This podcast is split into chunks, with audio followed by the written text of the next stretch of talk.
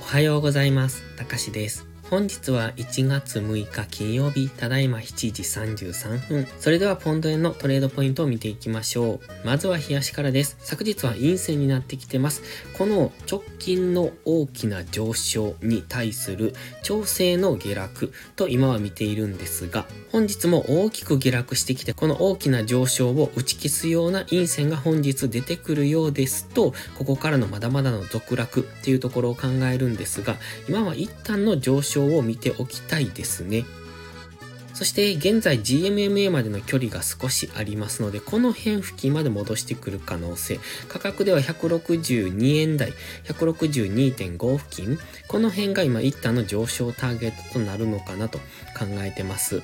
で、現在は緑のボックスの加減にありますので、ここからの今は反発とも見れます。そう考えると、また再びこの緑のボックス上限付近まで上げてくる可能性もあるんですが、まずは GMMA 付近、で、どうなるかですね。ここでの再び下落になって、もう一度ここの安値を試すような展開になるのか、それとも GMMA を上抜けて再びこの高値168円ぐらいを目指すような動きになるのかというところです。現在はまずは GMMA 付近までの戻し、調整の上昇を待ちたいところですね。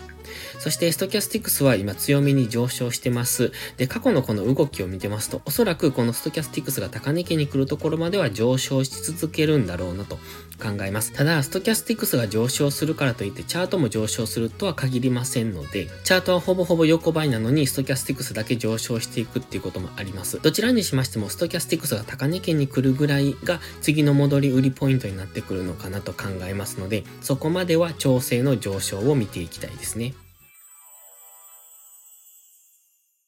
では4時間足です。4時間足ではエリオット波動、この白いエリオット波動の5波が終了して、そこからの上昇になってきてます。昨日の夕方にショートムービーをアップしているんですが、そこの地点ではちょっと押しが浅かったので微妙だなと思っていたんですが、今はそこそこ深めの押しになってきてますので、ここから反発できるのかどうかというところですね。現在地が158.8付近、そしてこれ過去のこの安値ですね。ここで反発しているポイントまで下げてきましたので、ここのラインが再びサポートとして働くのであれば、ここからの上昇になってくると考えます。その場合はこのオレンジの点線付近、162.4付近ですね。その辺まで上げてくる可能性。ただその前に一旦抵抗体があるので、161円台というのは、再び上値は重くなってくるだろうと考えます。そして現在はストキャスティクスは高値圏からデッドクロスでまだ下落中ですので、この下落がもう少し落ち着いてくると次のの上昇に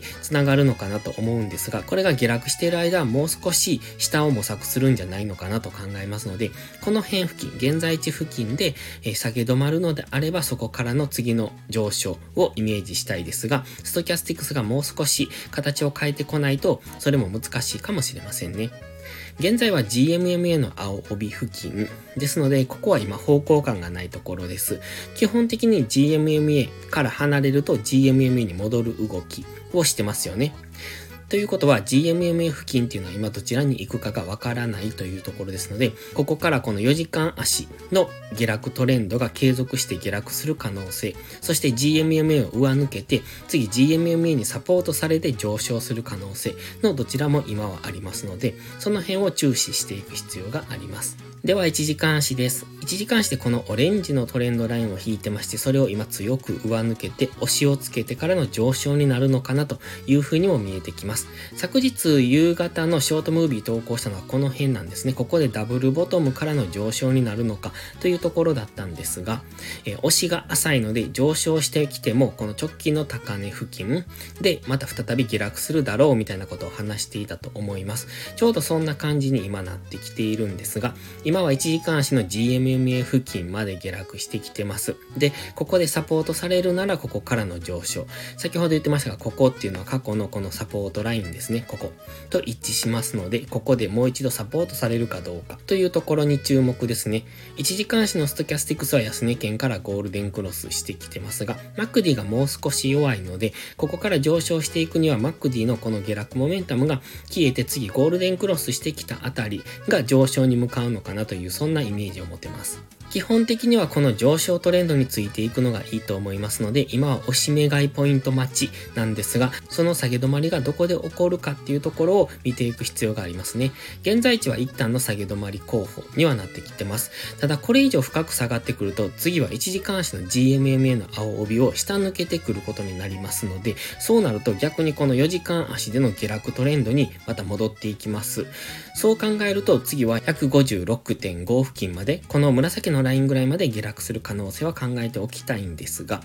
今は一旦下げ止まりを待ってからの押し目買いポイントを探していきたいので、GMMA の青帯を下抜けない限りは押し目買い、下抜けてくれば戻り売りで一旦短く狙っていくのもありかもしれません。ただし、一度下攻めをして長い下髭で返されるということも考えられますので、その辺は注意が必要ですね。本日は金曜日ですので、無理なトレードはしない方がいいと思いますし、また夜には雇用統計の発表もありますので、その辺を考慮してトレードしていくのがいいと思います。本日は以上です。この動画がわかりやすいと思ったら応援をお願いします。皆さんの応援がより多くの初心者の方へこの動画をお届けすることにつながります。そして最後にお知らせです。YouTube のメンバーシップでは初心者の方が少しでもスキルアップできるような丁寧な解説動画を毎週1本更新しています。FX トレードでの基礎が学べるメンバーシップにご興味があれば一度お試しください。それから初心者ではないけど安定して勝てないという方はポストプライムでのプライム会員をお勧めしています。こちらは2週間の無料期間がありますのでその期間をご利用いただき自分に合うかどうかを検証していただくのがいいですね。自ら動き出さないと何も変わりません。無料期間を上手にご活用ください。詳細は概要欄にあります。また iPhone や iPad の YouTube アプリにはメンバーシップボタンが表示されない場合がありますので Safari などのブラウザーから YouTube にログインしてからお申し込みをお願いします。それでは本日も最後までご視聴ありがとうございました。たかしでした。バイバイ。インジケーターの使い方解説ブログを書きました。GMMA、Stochastics、MacD の使い方について詳しく書いてます。まずは一度目を通してみてください。きっとスキルアップのお役に立てると思います。インジケーターは何気なく表示させるのではなく、理解して使いこなすことが大切です。また、インジケーターを使ったエントリー手法のテキスト販売を始めました。こちらは初心者から中級者向けですが、初心者の方向けの初級編もご用意しています。勝つための聖杯なんてありません。だからこそ地味にコツコツとスキルを積み上げていくものです。このテキストはそんな方のお力になれると信じています。せっかく FX を始めたのですから、明るい未来を夢見て頑張りましょう。